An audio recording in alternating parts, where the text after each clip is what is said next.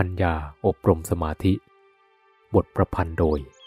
ท่านอาจารย์พระมหาบัวญาณสัมปันโนแห่งวัดป่าบ้านตาด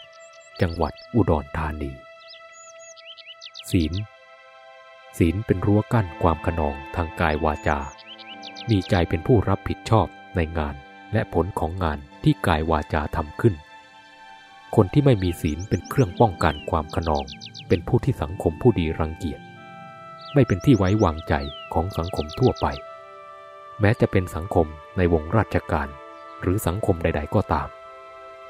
ถ้ามีคนทุศีลไม่มีอย่างอายทางความประพฤติแฝงอยู่ในสังคมและวงงานนั้นๆแม้แต่คนเดียวหรือสองคน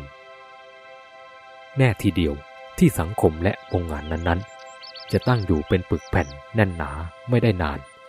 จะต้องถูกทำลายหรือบั่นทอนจากคนประเภทนั้นโดยทางใดก็ได้ตามแต่เขาจะมีโอกาสทำได้ในเวลาที่สังคมนั้นเผลอตัว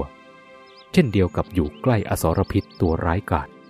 คอยแต่จะขบกัดในเวลาพลั้งเผลอฉะนั้นศีลจึงเป็นธรรมคุ้มครองโลกให้อยู่เย็นเป็นสุขปราศจากความระแวงสงสัยอันเกิดแต่ความไม่ไว้ใจกันในทางที่จะให้เกิดความเดือดร้อนเสียหายนับแต่ส่วนเล็กน้อยไปถึงส่วนใหญ่ซึ่งเป็นสิ่งที่ใครๆไม่พึงปรารถนาศีลมีหลายประเภทนับแต่ศีล5ศีล8ศีล10ถึงศีล227ตามประเภทของบุคคลที่ควรจะรักษาให้เหมาะแก่เพศและวัยของตนเฉพาะศีล5เป็นศีลที่จำเป็นที่สุดสำหรับฆราวาสผู้เกี่ยวข้องกับสังคมหลายชั้นจึงควรมีศีลเป็นเครื่องรับรองความบริสุทธิ์ของตน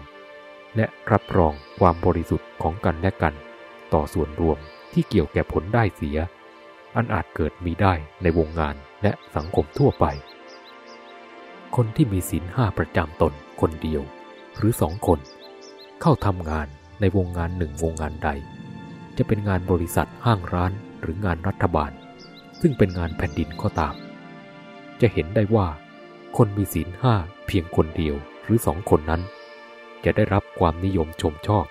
ความไว้วางใจในกิจการนั้นๆเช่นการเงินเป็นต้นจากชุมนุมชนในวงงานนั้นๆเป็นอย่างยิ่งตลอดเวลาที่เขายังอยู่หรือแม้เขาจะไปอยู่หนใดก็ต้องได้รับความนิยมนับถือในที่ทั่วไปเพราะคนมีศีลก็แสดงว่าต้องมีธรรมประจำใจด้วยเช่นเดียวกับรสของอาหารกับตัวของอาหารจะแยกจากกันไม่ได้ในขณะเดียวกันคนมีธรรมก็แสดงว่าเป็นผู้มีศีลด้วยขณะใดที่เขาล่วงเกินศีลข้อใดข้อหนึ่งขณะนั้นแสดงว่าเขาไม่มีธรรมเพราะธรรมอยู่กับใจศีลอยู่กับกายวาจา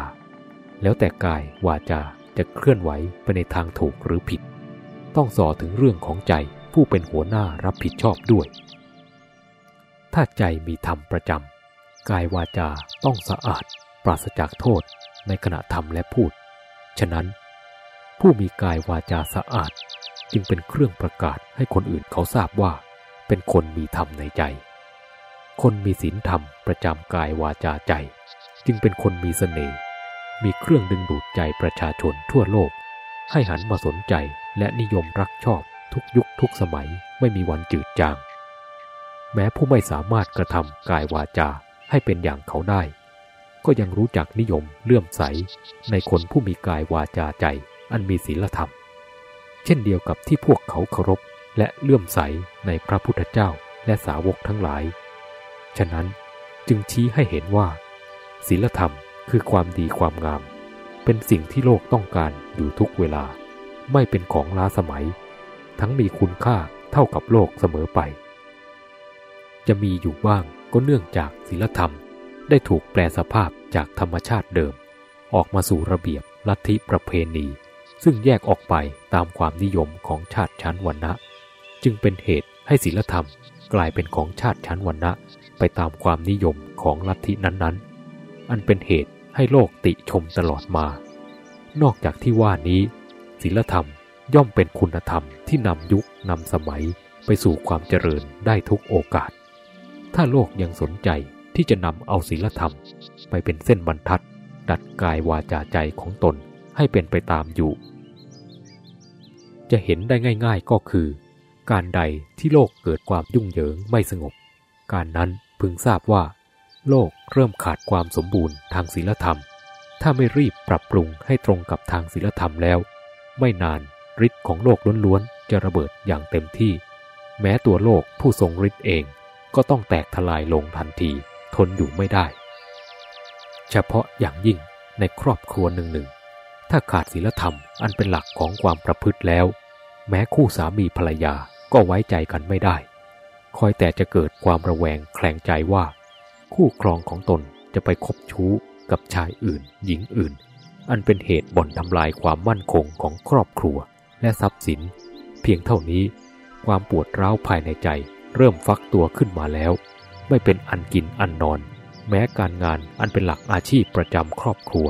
ตลอดลูกเล็กเด็กแดงก็จะเริ่มแตกแหลกลานไปตามๆกันในขณะที่ครอบครัวนั้นๆเริ่มทำลายศีลธรรมของตนยิ่งได้แตกจากศีลธรรมโดยความประพฤติอย่างที่กล่าวแล้วแน่ทีเดียวสิ่งที่มั่นคงทั้งหลายจะกลายเป็นกองเพลิงไปตามๆกันเช่นเดียวกับหม้อน้ำที่เต็มไปด้วยน้ำได้ถูกสิ่งอื่นกระทบให้ตกลงน้ำทั้งหมดที่บรรจุอยู่ในหม้อจะต้องแตกกระจายไปทันทีฉะนั้นดังนั้นเมื่อโลกยังต้องการความเจริญอยู่ตราบใดศีลธรรมจึงเป็นสิ่งจำเป็นสำหรับโลกอยู่ตราบนั้นใครจะคัดค้านหลักความจริงคือศีลธรรมอันเป็นสิ่งที่มีอยู่ประจำโลกมาแต่การไหนๆไม่ได้คำว่าศีลธรรมในหลักธรรมชาตินั้นไม่ต้องไปขอรับมาจากพระหรือจากใครตามวัดหรือตามสถานที่ต่างๆแล้วจึงจะเกิดเป็นศีลธรรมขึ้นมาแม้เพียงแต่ผู้รักษาความถูกความดีงามประจำนิสัยแล้วประพฤติแต่สิ่งถูกและดีงามแก่ตนและแก่ผู้อื่นเว้นการประพฤติสิ่งที่เป็นข้าศึกต่อความถูกความดีงามของตนเพียงเท่านั้นก็พอจะทราบได้แล้วว่าผู้นั้นมีศีลธรรมขึ้นในตัวแล้วอันหนึ่งเหตุที่จะเกิดศีลธรรมขึ้นในใจและความประพฤติเกิดขึ้นจากหลักธรรมชาติที่กล่าวแล้วอย่างหนึ่งเกิดจากการคบค้าสมาคมกับนักปราชญ์มีสมณะชีพราหมณ์เป็นต้น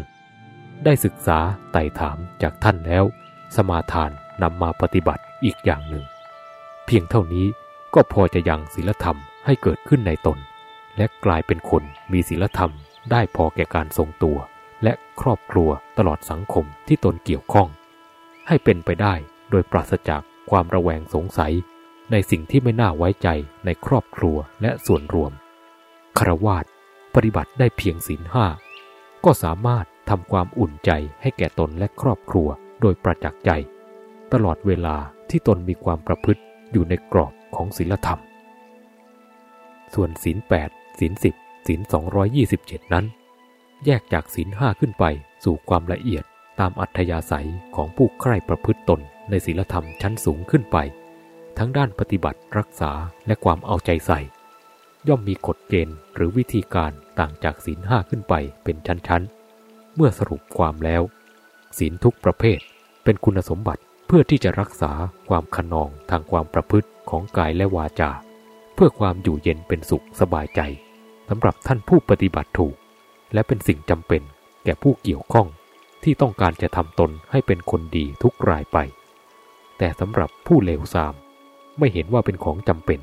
เพราะไม่ต้องการอยากเป็นคนดีเหมือนโลกเขาแต่คอยจะทำลายความสุขของผู้อื่นก่อความเดือดร้อนแก่โลกทุกเวลาที่ได้ช่องและโอกาส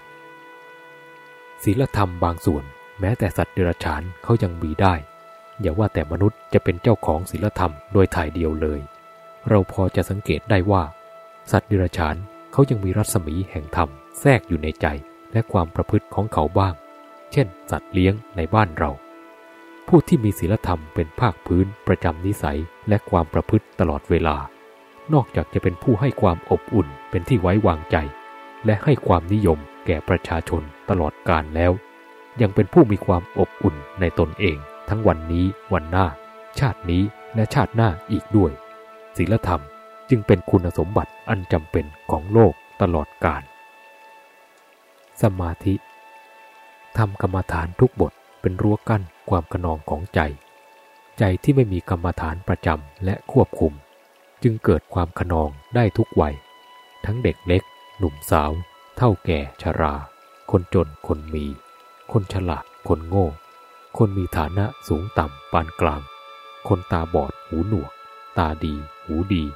ง่อยเปรี้ยเสียขาพิกลพิการและอื่นๆไม่มีประมาณทางศาสนธรรมเรียกว่าผู้ยังตกอยู่ในวัยความขนองทางใจหมดความสง่าราศีทางใจหาความสุขไม่ได้อาภัพความสุขทางใจตายแล้วขาดทุนทั้งขึ้นทั้งล่องเช่นเดียวกับต้นไม้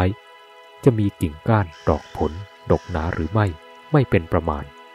รากแก้วเสียหรือโค่นลงแล้วย่อมเสียความเป็นสง่าราศีและผลประโยชน์ฉะนั้นแต่ลำต้นหรือกิ่งก้านของต้นไม้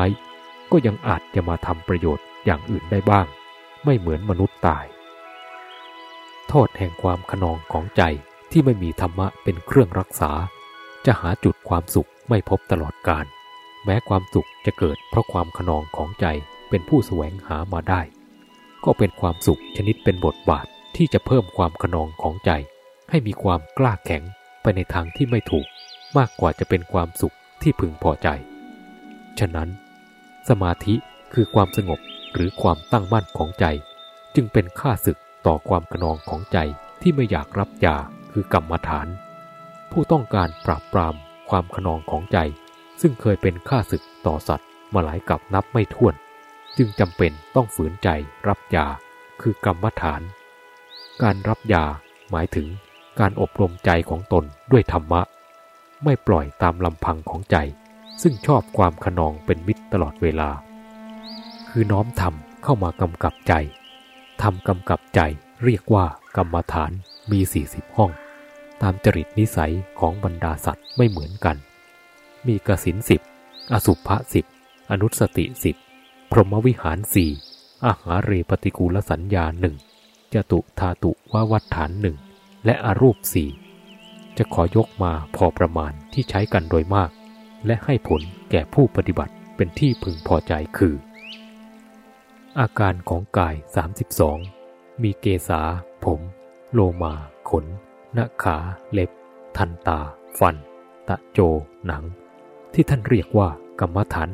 5หรือพุทโธธัมโมสังโฆหรืออานาปานสติระลึกลมหายใจเข้าออกบทใดก็ได้ตามแต่จริตชอบเพราะนิสัยไม่เหมือนกันจะใช้กรรมฐานอย่างเดียวกัน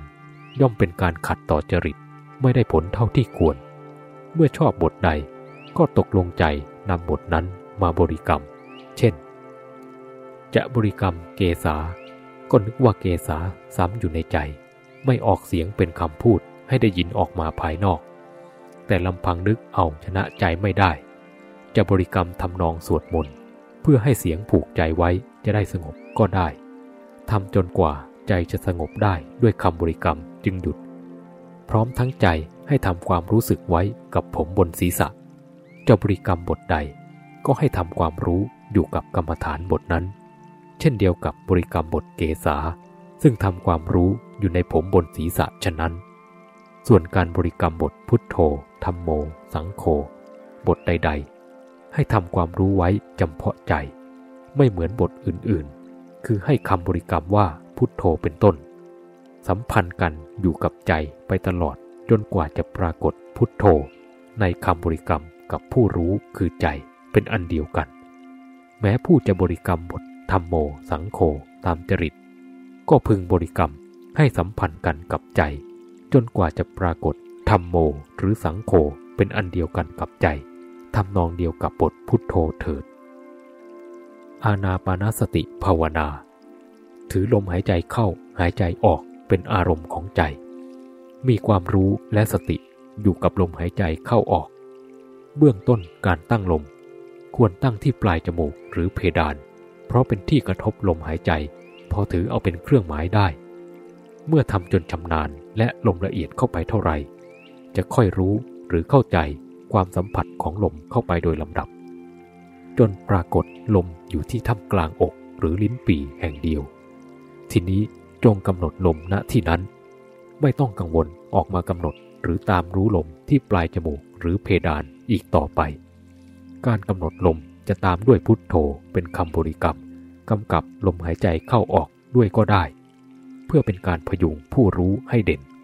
จะได้ปรากฏลมชัดขึ้นที่ใจเมื่อชำนาญในลมแล้วต่อไปทุกครั้งที่กำหนดจงกำหนดลงที่ลมหายใจท่ามกลางอกหรือลิ้นปี่โดยเฉพาะทั้งนี้สำคัญอยู่ที่ตั้งสติจงตั้งสติกับใจ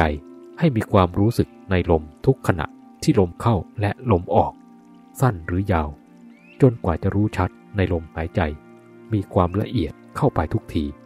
และจนปรากฏความละเอียดของลมกับใจเป็นอันเดียวกันทีนี้ให้กำหนดลมอยู่จำเพาะใจ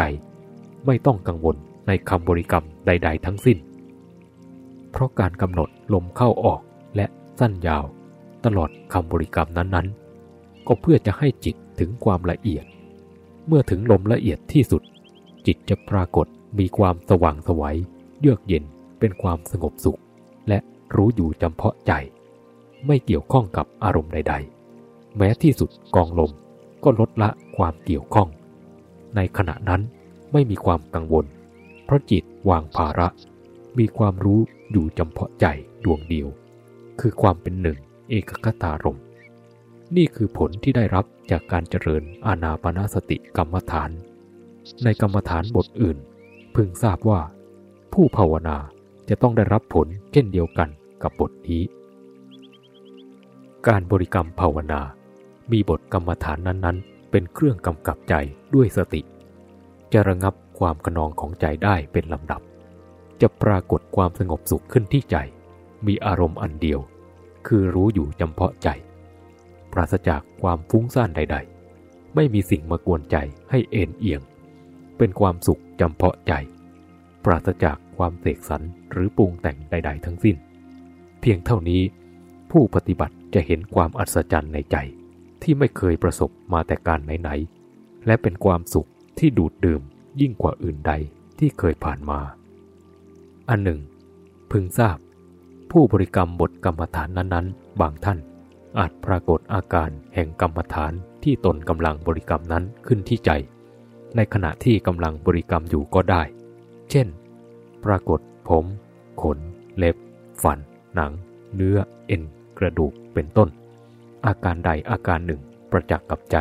เหมือนมองเห็นด้วยตาเนื้อเมื่อปรากฏอย่างนี้พึงกำหนดดูอาการที่ตนเห็นนั้นให้ชัดเจนติดใจและกำหนดให้ตั้งอย่างนั้นได้นานและติดใจเท่าไหร่ยิ่งดีเมื่อติดใจแนบสนิทแล้วจงทำความแยบคายในใจกำหนดส่วนที่เห็นนั้นโดยเป็นของปฏิกูลโสโครกทั้งอาการส่วนในและอาการส่วนนอกของกายโดยรอบและแยกส่วนของกายออกเป็นส่วนๆหรือเป็นแผนกตามอาการนั้นๆโดยเป็นกองผมกองขนกองเนื้อกองกระดูกเสร็จแล้วกำหนดให้เน่าเปื่อยลงบ้างกำหนดไฟเผาบ้างกำหนดให้แร้งกาหมากินบ้างกำหนดให้แตกลงสู่ธาตุเดิมของเขาคือดินน้ำลมไฟบ้างเป็นต้นการทำอย่างนี้เพื่อความชำนาญคล่องแคล่วของใจในการเห็นกายเพื่อความเห็นจริงในกายว่ามีอะไรอยู่ในนั้นเพื่อความบรรเทาและตัดขาดเสียได้ซึ่งความหลงกายอันเป็นเหตุให้เกิดราคะตัณหาคือความคะนองของใจทำอย่างนี้ได้ชำนาญเท่าไรยิ่งดีใจจะสงบละเอียดเข้าทุกทีข้อสำคัญเมื่อปรากฏอาการของกายขึ้นอย่าปล่อยให้ผ่านไปโดยไม่สนใจและอย่ากลัวอาการของกายที่ปรากฏจงกำหนดไว้เฉพาะหน้าทันทีกายนี้เมื่อภาวนาได้เห็นจนติดใจจริงๆจะเกิดความเบื่อหน่ายสลดสังเวชตนจะเกิดขนพองสยองกล้าวน้ำตาไหลลงทันทีอันหนึ่งผู้ที่ปรากฏกายขึ้นเฉพาะหน้าในขณะภาวนาใจจะเป็นสมาธิได้อย่างรวดเร็วและจะทำปัญญาให้แจ้งไปพร้อมๆกันกับความสงบของใจที่ภาวนาเห็นกายผู้ที่ไม่เห็นอาการของกายจงทราบว่าการบริกรรมภาวนาทั้งนี้ก็เป็นการภาวนาเพื่อจะยังจิตให้เข้าสู่ความสงบสุขเช่นเดียวกันจึงไม่มีข้อระแวงสงสัยที่ตรงไหนว่าจิตจะไม่ยังลงสู่ความสงบและเห็นภัยด้วยปัญญาในวาระต่อไป จงทำความมั่นใจในบทภาวนาและคำบริกรรมของตนอย่าท้อถอยผู้ดำเนินไปโดยวิธีใดพึงทราบว่าดำเนินไปสู่จุดประสงค์เช่นเดียวกันและจงทราบว่าบทธรรมทั้งหมดนี้เป็นบทธรรมที่จะนำใจไปสู่สันติสุขคือพระนิพพานอันเป็นจุดสุดท้ายของการภาวนาทุกบทไปฉะนั้นจงทำตามหน้าที่แห่งบทภาวนาของตนอย่าพวักพวนในกรรมฐานบทอื่นๆจะเป็นความลังเลสงสัยตัดสินใจลงไปสู่ความจริงไม่ได้จะเป็นอุปสรรคแก่ความจริงใจตลอดกาลจงตั้งใจทำด้วยความมีสติจริงๆและอย่าเรียงศีลสมาธิปัญญาให้นอกไปจากใจเพราะกิเลสคือราคะโทสะโมหะเป็นต้นอยู่ที่ใจใครไม่ได้เรียงรายเขาเมื่อคิดไปทางผิดมันก็เกิดกิเลสขึ้นมาที่ใจดวงนั้นไม่ได้กำหนดหรือนัดกันว่าใครจะมาก่อนมาหลังมันเป็นกิเลสมาทีเดียวกิเลสชนิดไหนมามันก็ทำให้เราร้อนได้เช่นเดียวกันเรื่องของกิเลสมันจะต้องเป็นกิเลสเรื่อยไปอย่างนี้กิเลสตัวไหนจะมาก่อนมาหลังเป็นไม่เสียผลทำให้เกิดความร้อนได้ทั้งนั้นวิธีการแก้กิเลสอย่าคอยให้ศีลไปก่อนสมาธิมาที่สองปัญญามาที่สามนี่เรียกว่าทำสมาธิเรียงแบบเป็นอดีตอนาคตเสมอไปหาความสงบสุขไม่ได้ตลอดกาลปัญญาอบรมสมาธิความจริงการภาวนาเพื่อให้ใจสงบถ้าสงบด้วยวิธีปลอบโยนโดยทางบริกรรมไม่ได้ต้องภาวนาด้วยวิธีปราบปรามขู่เข็นคือค้นคิดหาเหตุผลในสิ่งที่จิตติดข้องด้วยปัญญาแล้วแต่ความแยบคายของปัญญาจะหาอุบายทรมานจิตดวงพยศจนปรากฏใจยอมจำนนตามปัญญาว่าเป็นความจริงอย่างนั้นแล้วใจจะฟุ้งซ่านไปไหนไม่ได้ต้องหยั่งเข้าสู่ความสงบเช่นเดียวกับสัตว์พาหนะตัวขนองต้องฝึกฝนทรมานอย่างหนักจึงจะยอมจำนนต่อเจ้าของฉะนั้นในเรื่องนี้จะขอยกอุปมาเป็นหลักเทียบเคียงเช่นต้นไม้บางประเภทตั้งอยู่โดดเดี่ยวไม่มีสิ่งเกี่ยวข้องผู้ต้องการต้นไม้นั้นก็ต้องตัดด้วยมีดหรือขวานเมื่อขาดแล้วไม้ต้นนั้นก็ล้มลงสู่จุดที่หมายแล้วนำไปได้ตามต้องการไม่มีความยากเย็นอะไรนักแต่ไม้อีกบางประเภทไม่ตั้งอยู่โดดเดี่ยวยังเกี่ยวข้องอยู่กับกิ่งแขนงของต้นอื่นๆอีกมากยากที่จะตัดให้ลงสู่ที่หมายได้ต้องใช้ปัญญาหรือสายตาตรวจดูสิ่งเกี่ยวข้องของต้นไม้นั้นโดยถี่ถ้วนแล้วจึงตัดต้นไม้นั้นให้ขาดพร้อมทั้งตัดสิ่งเกี่ยวข้องจนหมดสิ้นไปไม้ย่อมตกหรือล้มลงสู่ที่หมายและนำไปได้ตามความต้องการฉันใดจริตนิสัยของคนเราก็ฉันนั้นคนบางประเภทไม่ค่อยมีสิ่งแวดล้อมเป็นภาระกดถ่วงใจมากเพียงใช้คำบริกรรมภาวนาพุทโธธัมโมสังโฆเป็นต้น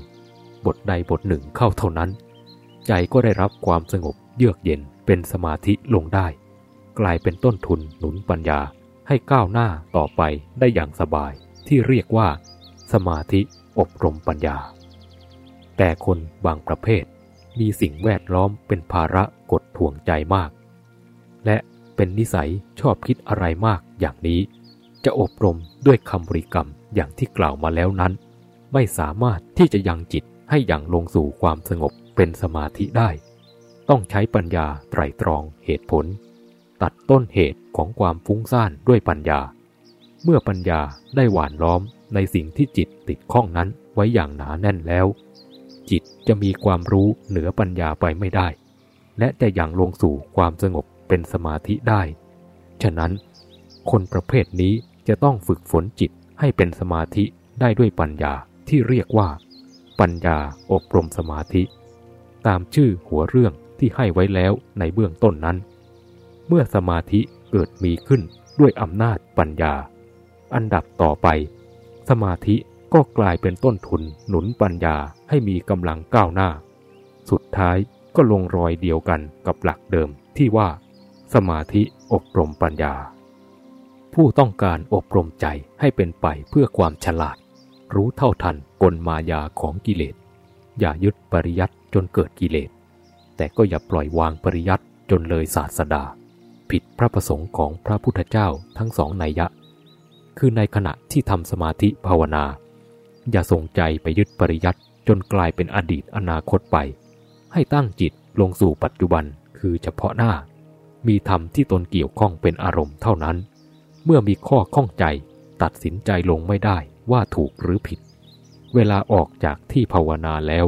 จึงตรวจสอบกับปริยัติแต่จะตรวจสอบทุกขณะไปก็ผิดเพราะจะกลายเป็นความรู้ในแบบไม่ใช่ความรู้เกิดจากภาวนาใช้ไม่ได้สรุปความถ้าจิตสงบได้ด้วยอารมณ์สมถะคือคำบริกรรมด้วยธรรมบทใด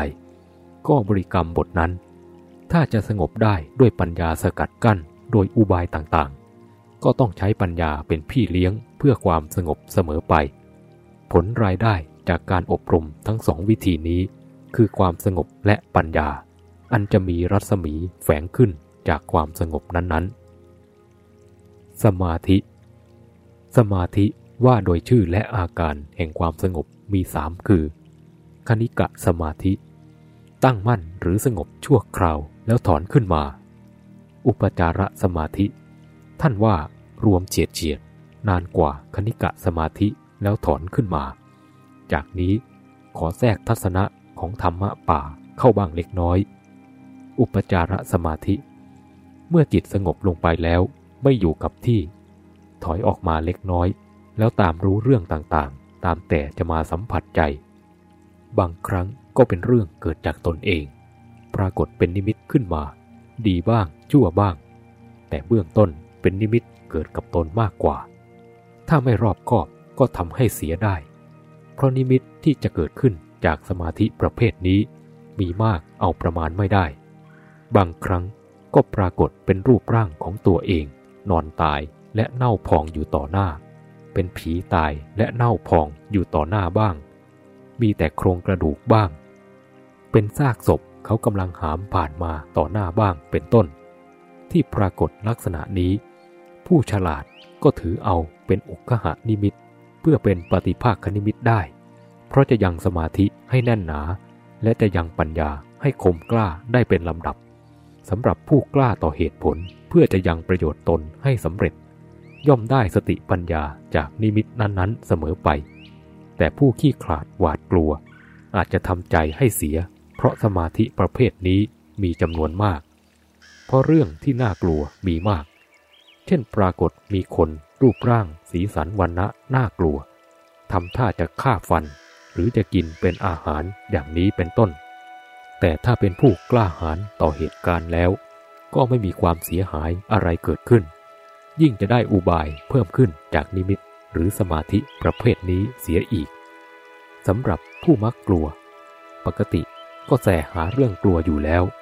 ยิ่งปรากฏนิมิตที่น่ากลัวก็ยิ่งไปใหญ่ดีไม่ดีอาจจะเป็นบ้าขึ้นในขณะนั้นก็ได้ส่วนนิมิตนอกที่ผ่านมาจะรู้หรือไม่ว่าเป็นนิมิตนอกหรือนิมิตเกิดกับตัวนั้นต้องผ่านนิมิตในซึ่งเกิดกับตัวไปจนชำนาญแล้วจึงจะสามารถรู้ได้นิมิตนอกนั้นเป็นเรื่องที่เกี่ยวกับเหตุการณ์ต่างๆของคนหรือสัตว์เปรตพูดผีเทวบุตรเทวดาอินพรหมที่มาเกี่ยวข้องกับสมาธิในเวลานั้นเช่นเดียวกับเราสนทนากันกับแขกที่มาเยี่ยมเรื่องปรากฏขึ้นจะนานหรือไม่นั้นแล้วแต่เหตุการณ์จะยุติลงเมื่อใดบางครั้งเรื่องหนึ่งจบลงเรื่องอื่นแฝงเข้ามาต่อกันไปอีกไม่จบสิ้นลงง่ายๆเรียกว่าสั้นบ้างยาวบ้างเมื่อจบลงแล้วจิตก็ถอนขึ้นมาบางครั้งก็กินเวลาหลายชั่วโมงสมาธิประเภทนี้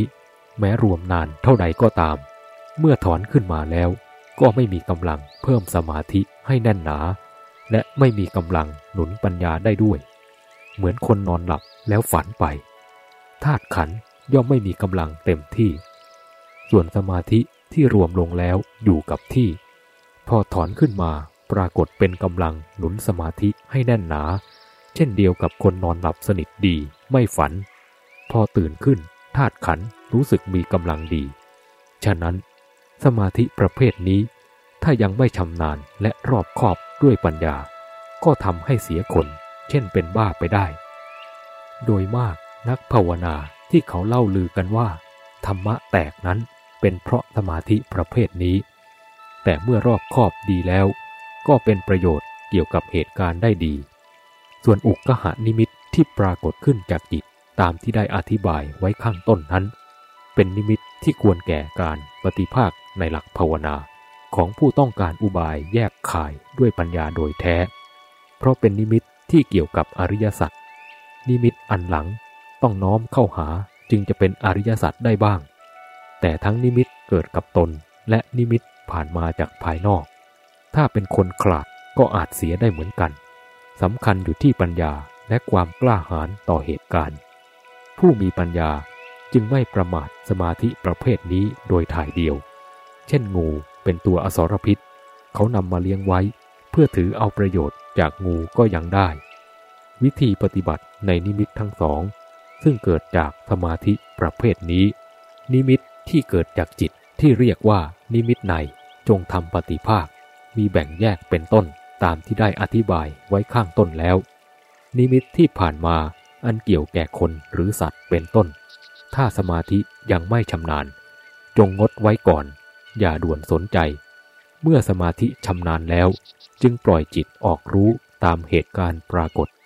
จะเป็นประโยชน์ที่เกี่ยวกับเรื่องราวในอดีตอนาคตไม่น้อยเลยสมาธิประเภทนี้เป็นสมาธิที่แปลกมากอย่าด่วนเพลิดเพลินและเสียใจในสมาธิประเภทนี้โดยถ่ายเดียวจงทำใจให้กล้าหาญขณะที่นิมิตนานาประการเกิดขึ้นจากสมาธิประเภทนี้เบื้องต้นให้น้อมลงสู่ไตรลักษณ์ขณะนิมิตปรากฏขึ้นจะไม่ทำให้เสียแต่พึงทราบว่าสมาธิประเภทมีนิมิตนี้ไม่มีทุกรายไปรายที่ไม่มีก็คือเมื่อจิตสงบแล้วรวมอยู่กับที่จะรวมนานเท่าไหร่ก็ไม่ค่อยมีนิมิตมาปรากฏหรือจะเรียกง่ายๆก็คือรายที่ปัญญาอบรมสมาธิแม้สงบรวมลงแล้วจะอยู่นานหรือไม่นานก็ตามก็ไม่มีนิมิตเพราะเกี่ยวกับปัญญาแฝงอยู่กับองค์สมาธินั้นส่วนรายที่สมาธิอบรมปัญญามักจะปรากฏนิมิตแทบทุกรายไปเพราะจิตประเภทนี้รวมลงอย่างเร็วที่สุดเหมือนคนตกบ่อตกเหวไม่ค่อยระวังตัวลงรวดเดียวก็ถึงที่พักของจิตแล้วก็ถอนออกมารู้เหตุการณ์ต่างๆจึงปรากฏเป็นนิมิตขึ้นมาในขณะนั้นและก็เป็นนิสัยของจิตประเภทนี้แทบทุกรายไปแต่จะเป็นสมาธิประเภทใดก็ตาม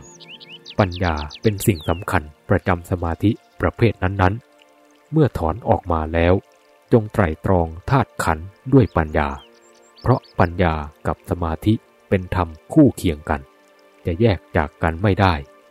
ถ้าสมาธิไม่ก้าวหน้าต้องใช้ปัญญาหนุนหลังขอยุติเรื่องอุปจารสมาธิแต่เพียงเท่านี้อัปปนาสมาธิเป็นสมาธิที่ละเอียดและแน่นหนามั่นคงทั้งรวมอยู่ได้นานจะให้รวมอยู่หรือถอนขึ้นมาได้ตามต้องการสมาธิทุกประเภทพึงทราบว่าเป็นเครื่องหนุนปัญญาได้ตามกำลังของตนคือสมาธิอย่างหยาบอย่างกลางและอย่างละเอียดก็หนุนปัญญาอย่างหยาบอย่างกลางและอย่างละเอียดเป็นชั้นๆไปแล้วแต่ผู้มีปัญญาจะนำออกใช้แต่โดยมากจะเป็นสมาธิประเภทใดก็ตามปรากฏขึ้นผู้ภาวนามักจะติดเพราะเป็นความสุขในขณะที่จิตรวมลงและพักอยู่การที่จะเรียกว่าจิตติดสมาธิหรือติดความสงบได้นั้นไม่เป็นปัญหาในขณะที่จิตพักรวมอยู่จะพักอยู่นานเท่าไหร่ก็ได้ตามขั้นของสมาธิที่สำคัญก็คือเมื่อจิตถอนขึ้นมาแล้วยังอาลัยในความพักของจิตทั้งที่ตนมีความสงบพอที่จะใช้ปัญญาไตร่ตรองและมีความสงบจนพอตัวซึ่งควรจะใช้ปัญญาได้อย่างเต็มที่แล้วแต่ยังพยายามที่จะอยู่ในความสงบไม่สนใจในปัญญาเลยอย่างนี้เรียกว่าติดสมาธิถอนตัวไม่ขึ้นปัญญา ทางที่ถูกและราบรื่นของผู้ปฏิบัติก็คือเมื่อจิตได้รับความสงบพอเห็นทางแล้วต้องฝึกหัดจิตให้คิดค้นในอาการของกายจะเป็นอาการเดียวหรือมากอาการก็ตามด้วยปัญญาคลี่คลายดูกายของตนเริ่มตั้งแต่ผมขนเล็บฟันหนังเนื้อเอ็นกระดูกเยื่อในกระดูกม้ามหัวใจตับพังผืดไตปอดไส้น้อยไส้ใหญ่อาหารใหม่อาหารเก่าที่เรียกว่าอาการ32ของกายสิ่งเหล่านี้ตามปกติเต็มไปด้วยของปฏิกูลน่าเกลียดตลอดเวลาไม่มีอวัยวะส่วนใดจะสวยงามตามโมหะนิยมยังเป็นอยู่ก็ปฏิกูลตายแล้วยิ่งเป็นมากขึ้นไม่ว่าสัตว์บุคคลหญิงชายมีความเป็นอย่างนี้ทั้งนั้นในโลกนี้เต็มไปด้วยของอย่างนี้หาสิ่งที่แปลกกว่านี้ไม่มีใครอยู่ในโลกนี้ต้องมีอย่างนี้ต้องเป็นอย่างนี้ต้องเห็นอย่างนี้ความเป็นอนิจจังไม่เที่ยงก็กายอันนี้ทุกขังความลำบากก็กายอันนี้อนัตตาปฏิเสธความประสงค์ของสัตว์ทั้งหลายก็กายอันนี้สิ่งที่ไม่สมหวังทั้งหมดก็อยู่ที่กายอันนี้ความหลงสัตว์หลงสังขารก็หลงกายอันนี้ความถือสัตว์ถือสังขารก็ถือกายอันนี้ความพลัดพรากจากสัตว์และสังขารก็พลัดพรากจากกายอันนี้ความหลงรักหลงชังก็หลงกายอันนี้ความไม่อยากตายก็ห่วงกายอันนี้ตายแล้วร้องไห้หากันก็เพราะกายอันนี้ความทุกข์ทรมานแต่วันเกิดจนถึงวันตายก็เพราะกายอันนี้ทั้งสัตว์และบุคคลวิ่งว่อนไปมาหาอยู่หากินไม่มีวันไม่มีคืนก็เพราะเรื่องของกายอันเดียวนี้มหาเหตุมหาเรื่องใหญ่โตในโลกที่เป็นกงจักรพันมนุษย์และสัตว์ไม่มีวันลืมตาเต็มดวงประหนึ่งไฟเผาอยู่ตลอดเวลาก็คือเรื่องของกายเป็นเหตุกิเลสท่วมหัวจนเอาตัวไม่รอดก็เพราะกายอันนี้สรุปความเรื่องในโลกคือเรื่องเพื่อกายอันเดียวนี้ทั้งนั้นเมื่อพิจารณากายพร้อมทั้งเรื่องของกายให้แจ้งประจักษ์กับใจด้วยปัญญาอยู่อย่างนี้ไม่มีวันหยุดยั้งกิเลสจะยกกองพลมาจากไหนใจจึงสงบลงไม่ได้ปัญญาอ่านประกาศความจริงให้ใจฟังอยู่อย่างนี้ตลอดเวลาใจจะฝืนความจริงจากปัญญาไปไหนเพราะกิเลสก็เกิดจากใจปัญญาก็เกิดจากใจเราก็คือใจจะแก้กิเลสด้วยปัญญาของเราจะไม่ได้อย่างไรเมื่อปัญญาเป็นไปในกายอยู่อย่างนี้จะไม่เห็นแจ้งในกายอย่างไรเล่าเมื่อเห็นกายแจ้งประจักษ์ใจด้วยปัญญาอย่างนี้ใจต้องเบื่อหน่ายในกายตนและกายคนอื่นสัตว์อื่นต้องคลายความกำหนัดยินดีในกายแล้วถอนอุปาทานความถือมั่นในกายโดยสมุจเฉทประหารพร้อมทั้งความรู้เท่ากายทุกส่วนไม่หลงรักหลงชังในกายใดๆอีกต่อไปการที่จิตใช้กล้องคือปัญญาท่องเที่ยวในเมืองกายนครย่อมเห็นกายนครของตนและกายนครของคนและสัตว์ทั่วไปได้ชัดตลอดจนทางสามแพร่งคือไตรลักษณ์อนิจจังทุกขังอนัตตาและทางสี่แพร่งคือธาตุสี่ดินน้ำลมไฟทั่วทั้งตรอกของทางสายต่างๆคืออาการของกายทุกส่วนพร้อมทั้งห้องน้ำครัวไฟส่วนข้างในของร่างกายแห่งเมืองกายนครจัดเป็นโลกวิถูความเห็นแจ้งในกายนครทั่วทั้งไตรโลกธาตุก็ได้ด้วยยถาภูตญาณทัศนะความเห็นตามเป็นจริงในกายทุกส่วนหมดความสงสัยในเรื่องของกายที่เรียกว่ารูปธรรมต่อไปนี้จะอธิบายวิปัสสนาเกี่ยวกับนามธรรมคือเวทนาสัญญาสังขารและวิญญาณนามธรรมทั้งสี่นี้เป็นส่วนหนึ่งของขันธ์ 5แต่ละเอียดไปกว่ารูปขันธ์คือกาย ไม่สามารถมองเห็นด้วยตาแต่รู้ได้ทางใจเวทนาคือสิ่งที่จะต้องเสวยทางใจสุขบ้างทุกข์บ้างเฉยๆบ้างสัญญาคือความจำเช่นจำชื่อจำเสียงจำวัตถุสิ่งของจำบาลีคาถาเป็นต้นสังขารคือความคิดความปรุงเช่นคิดดีคิดชั่วคิดกลางๆไม่ดีไม่ชั่วหรือปรุงอดีตอนาคตเป็นต้นและวิญญาณความรับรู้คือรับรู้รูปเสียงกลิ่นรสเครื่องสัมผัสและธรรมารมณ์ในขณะที่สิ่งเหล่านี้มากระทบตาหูจมูกลิ้นกายและใจนามธรรมทั้งสี่นี้เป็นอาการของใจออกมาจากใจรู้ได้ที่ใจและเป็นมายาของใจด้วยถ้าใจยังไม่รอบคอบจึงจัดว่าเป็นเครื่องปกปิดกำบังความจริงได้ด้วยการพิจารณานามธรรมทั้งสี่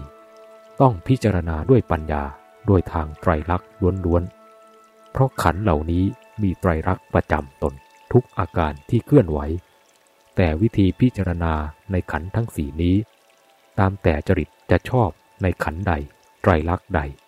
หรือทั่วไปในขันธ์และไตรลักษณ์นั้นๆจงพิจารณาตามจริตชอบในขันธ์และไตรลักษณ์นั้นๆเพราะขันธ์และไตรลักษณ์หนึ่งเป็นธรรมเกี่ยวโยงถึงกันจะพิจารณาเพียงขันธ์หรือไตรลักษณ์เดียวก็เป็นเหตุให้ความเข้าใจอย่างทราบไปในขันธ์และไตรลักษณ์อื่นๆได้โดยสมบูรณ์เช่นเดียวกับพิจารณาไปพร้อมๆกันเพราะขันธ์และไตรลักษณ์เหล่านี้มีอริยสัจเป็นรั้วกั้นเขตแดนรับรองไว้แล้วเช่นเดียวกับการรับประทานอาหารลงในที่แห่งเดียวย่อมซึมซาบไปทั่วอวัยวะน้อยใหญ่ของร่างกายซึ่งเป็นส่วนใหญ่รับรองไว้แล้วฉะนั้นเพราะฉะนั้นผู้ปฏิบัติจงตั้งสติและปัญญาให้เข้าใกล้ชิดต่อนามธรรมคือขันธ์สี่นี้ทุกขณะที่ขันธ์นั้นๆเคลื่อนไหวคือปรากฏขึ้นตั้งอยู่และดับไปและไม่เที่ยงเป็นทุกข์เป็นอนัตตาประจำตนไม่มีเวลาหยุดยั้งตามความจริงของเขาซึ่งแสดงหรือประกาศตนอยู่อย่างนี้ไม่มีเวลาสงบแม้แต่ขณะเดียวทั้งภายในทั้งภายนอกทั่วโลกธาตุประกาศเป็นเสียงเดียวกันคือไม่เที่ยงเป็นทุกข์เป็นอนัตตาปฏิเสธความหวังของสัตว์พูดง่ายๆก็คือธรรมทั้งนี้ไม่มีเจ้าของประกาศตนอยู่อย่างอิสระเสรีตลอดกาลใครหลงไปยึดเข้าก็พบแต่ความทุกข์ด้วยความเหี่ยวแห้งใจตรอมใจหนักเข้ากินอยู่หลับนอนไม่ได้น้ำตาไหลจนจะกลายเป็นแม่น้ำลำคลองไหลนองตลอดเวลาและตลอดอนันตกาลที่สัตว์ยังหลงข้องอยู่ชี้ให้เห็นง่ายๆขันธ์ทั้งห้าเป็นบ่อหลั่งน้ำตาของสัตว์ผู้ลุ่มหลงนั่นเอง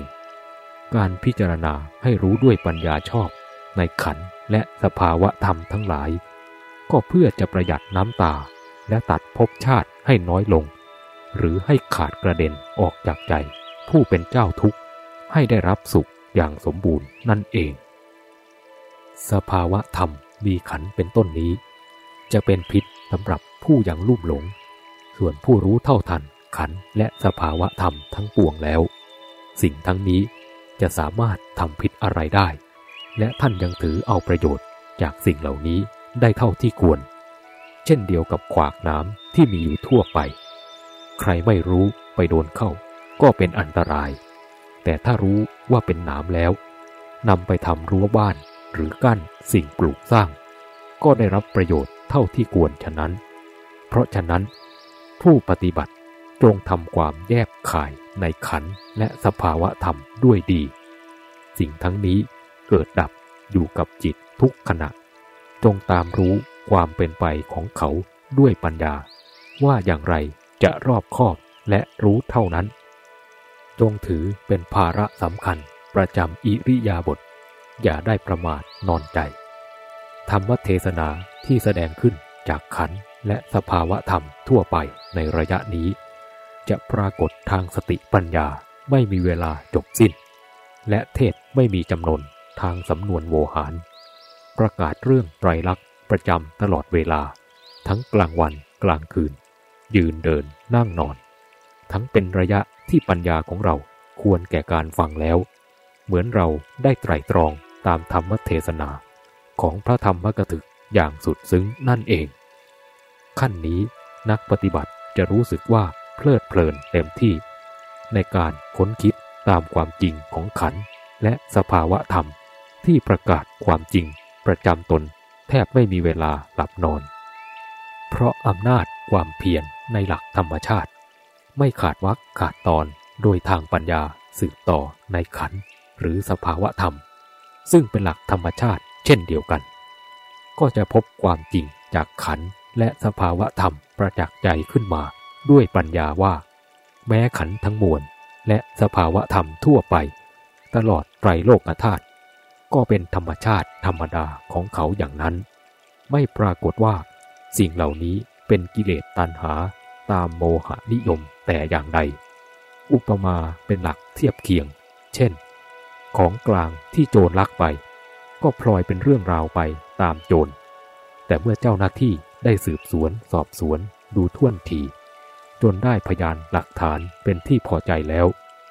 ของกลางจับได้ก็ส่งคืนเจ้าของเดิมหรือเก็บไว้ในสถานที่ควรไม่มีโทษแต่อย่างใดเจ้าหน้าที่ก็มิได้ติดใจในของกลางปัญหาเรื่องโทษก็ขึ้นอยู่กับโจรเจ้าหน้าที่จะต้องเกี่ยวข้องกับโจรและจับตัวไปสอบสวนตามกฎหมายเมื่อได้ความตามพยานหลักฐานถูกต้องตามกฎหมายว่าเป็นความจริงแล้วก็ลงโทษผู้ต้องหาตามกฎหมายและปล่อยตัวผู้ไม่มีความผิดและไม่มีส่วนเกี่ยวข้องออกไปเป็นอิสระเสรีตามเดิมชั้นใดเรื่องอวิชชาจิตกับสภาวะธรรมทั้งหลายก็ฉันนั้นขันธ์และสภาวะธรรมทั่วทั้งไตรโลกธาตุไม่มีความผิดและเป็นกิเลสบาปธรรมแต่อย่างใดแต่พลอยเป็นเรื่องไปด้วยเพราะจิตผู้ฝังอยู่ใต้อำนาจของอวิชชาไม่รู้ตัวว่าอวิชชาคือใครอวิชชากับจิตจึงกลมกลืนเป็นอันเดียวกันเป็นจิตหลงไปทั้งดวงเที่ยวก่อเรื่องรักเรื่องชังฝังไว้ตามธาตุขันธ์คือตามรูปเสียงกลิ่นรสเครื่องสัมผัสตามตาหูจมูกลิ้นกายและใจและฝังรักฝังชังไว้ตามรูปเวทนาสัญญาสังขารวิญญาณตลอดไตรโลกธาตุเป็นสภาวะที่ถูกจับจองและรักชังยึดถือจากใจดวงลุ่มหลงนี้ทั้งสิ้นเพราะอำนาจความจับจองยึดถือเป็นเหตุใจอวิชชาดวงนี้จึงเที่ยวเกิดแก่เจ็บตายหมุนเวียนไปได้ทุกกำเนิดไม่ว่าสูงต่ำดีชั่วในภพทั้งสามนี้แม้แต่แยกกำเนิดของสัตว์ที่ต่างกันในภพนั้นๆไว้มากเท่าไหร่ใจดวงอวิชชานี้สามารถจะไปถือเอากำเนิดในภพนั้นๆได้ตามแต่ปัจจัยเครื่องหนุนของจิตดวงนี้มีกำลังมากน้อยและดีชั่วเท่าไหร่ใจดวงนี้ต้องไปเกิดได้ตามโอกาสที่จะอำนวยตามสภาวะทั้งหลายที่ใจดวงนี้มีความเกี่ยวข้องจึงกลายเป็นเรื่องผิดจากความจริงของตนไปโดยลำดับเพราะอำนาจอวิชชาอันเดียวเท่านี้จึงก่อเหตุร้ายป้ายสีไปทั่วไตรโลกธาตุให้แปรสภาพคือธาตุล้วนๆของเดิมไปเป็นสัตว์เป็นบุคคลและเป็นความเกิดแก่เจ็บตายตามโมหะอวิชชานิยมเมื่อทราบชัดด้วยปัญญาว่าขันธ์ห้าและสภาวะธรรมทั้งหลายไม่ใช่ตัวเรื่องและตัวก่อเรื่องเป็นแต่พลอยมีเรื่องเพราะอวิชชาเป็นผู้เรืองอำนาจบันดาลให้สภาวะทั้งหลายเป็นไปได้ตามอย่างนี้แล้วปัญญาจึงตามค้นลงที่ต้นต่อคือจิตดวงรู้อันเป็นบ่อเกิดของเรื่องทั้งหลายอย่างไม่หยุดยั้งตลอดอิริยาบถคือยืนเดินนั่งนอนโดยความไม่ไว้วางใจในความรู้อันนี้เมื่อสติปัญญาที่ได้ฝึกซ้อมเป็นเวลานานจนมีความสามารถเต็มที่ได้แผ่วงล้อมและฟาดฟันเข้าไปตรงจุดใหญ่คือผู้รู้ ที่เต็มไปด้วยอวิชชาอย่างไม่รีรอต่อยุทธกันทางปัญญาเมื่ออวิชชาทนต่อดาบเพชรคือสติปัญญาไม่ไหวก็ทลายลงจากจิตที่เป็นแท่นบัลลังก์อันประเสริฐของอวิชชามาแต่การไหนๆเมื่ออวิชชาได้ถูกทำลายตายลงไปแล้วด้วยอำนาจมรรคญาณซึ่งเป็นอาวุธทันสมัยเพียงขณะเดียวเท่านั้นความจริงทั้งหลายที่ได้ถูกอวิชชากดขี่บังคับเอาไว้นานเป็นแสนกับนับไม่ถ้วนก็ได้ถูกเปิดเผยขึ้นมาเป็นของกลางคือเป็นความจริงล้วนๆทั้งสิ้นธรรมที่ไม่เคยรู้ได้ปรากฏขึ้นมาในวาระสุดท้ายยะถาภูตะญาณทัสสนะเป็นความรู้เห็นตามเป็นจริงในสภาวะธรรมทั้งหลายอย่างเปิดเผยไม่มีอะไรปิดบังแม้แต่น้อยเมื่ออวิชชาเจ้าผู้ปกครองนครวัตตะตายไปแล้วด้วยอาวุธคือปัญญาญาณพระนิพพานจะทนต่อความเปิดเผยของผู้ทำจริงรู้จริงเห็นจริงไปไม่ได้แม้สภาวะธรรมทั้งหลายนับแต่ขันธ์ห้าอายตนะภายในภายนอกทั่วทั้งไตรโลกธาตุก็ได้เป็นธรรมเปิดเผยตามความจริงของตนจึงไม่ปรากฏว่าจะมีอะไรที่เป็นข้าศึกแก่ใจต่อไปอีกนอกจากจะปฏิบัติขันธ์ห้าพอให้ถึงการอันควรอยู่ควรไปของเขาเท่านั้นก็ไม่เห็นมีอะไรเรื่องทั้งหมดก็มีอวิชชาคือความรู้โกหกอันเดียวเท่านั้นเที่ยวรังแกและกีดขวางต่อสภาวะให้เปลี่ยนไปจากความจริงของตนอวิชชาดับอันเดียวเท่านั้นโลกคือสภาวะทั่วๆไปก็กลายเป็นปกติธรรมดาไม่มีใครจะไปตำหนิติชมให้เขาเป็นอย่างไรต่อไปได้อีกแล้วเช่นเดียวกับมหาโจรผู้ลือนามได้ถูกเจ้าหน้าที่ฆ่าตายแล้วชาวเมืองพากันอยู่สบายหายความระวังภัยจากโจรฉะนั้นใจทรงยถาภูตะญาณทัสสนะคือความรู้เห็นตามเป็นจริงในสภาวะธรรมทั้งหลายอย่างสมบูรณ์และเป็นความรู้ที่สม่ำเสมอไม่ลำเอียงตลอดกาลนับแต่วันอวิชชาได้ขาดกระเด็นไปจากใจแล้วใจย่อมมีอิสระเสรีในการนึกคิดไตร่ตรองรู้เห็นในสภาวะธรรมที่เกี่ยวกับใจได้อย่างสมบูรณ์ตาหูจมูกและรูปเสียงกลิ่นรสก็กลายเป็นอิสระเสรีในสภาพของเขาไปตามๆกันไม่ถูกกดขี่บังคับหรือส่งเสริมใดๆจากใจอีกเช่นเคยเป็นมาทั้งนี้เนื่องมาจากใจเป็นธรรมมีความเสมอภาคและให้ความเสมอภาคแก่สิ่งทั้งปวงจึงหมดศัตรูต่อกันเพียงเท่านี้เป็นอันว่าจิตกับสภาวะธรรมทั้งหลายในไตรโลกธาตุได้ประกาศสันติความสงบต่อกันลงในสัจจะความจริงด้วยกันอย่างสมบูรณ์ภาระของจิตและเรื่องวิปัสสนาของนามธรรมที่เกี่ยวกับจิตจึงขอยุติเพียงเท่านี้ฉะนั้นจึงขออภัยโทษพเดียงท่านนักปฏิบัติทั้งหลายเพื่อกำจัดกิเลสด้วยธรรมของพระพุทธเจ้าจงเห็นธรรมในคัมภีร์ทุกๆคัมภีร์ชี้ตรงเข้ามาหากิเลสและธรรมในตัวของเราโดยไปซุ่มซ่อนอยู่ในที่ใดที่หนึ่งผู้ใดมีโอปนยิกะธรรมประจำใจผู้นั้นจะเอาตัวรอดได้เพราะศาสนธรรมสอนผู้ฟังให้เป็นโอปนยิกะคือน้อมเข้ามาสู่ตัวทั้งนั้นและอย่าพึงเห็นว่าศาสนธรรมของพระพุทธเจ้าเป็นอดีตอนาคตโดยไปอยู่กับคนที่ล่วงลับไปแล้วและไปอยู่กับคนที่ยังไม่เกิดจงทราบว่าพระพุทธเจ้าไม่ได้สอนคนตายแล้วและไม่สอนคนที่ยังไม่เกิดจงเห็นว่าพระองค์สอนคนเป็นคือยังมีชีวิตอยู่เช่นพวกเราทั้งหลายสมกับพระพุทธศาสนาเป็นปัจจุบันทันสมัยตลอดกาลขอความสวัสดีมงคลจงมีแด่ท่านผู้อ่านผู้ฟังทั้งหลาย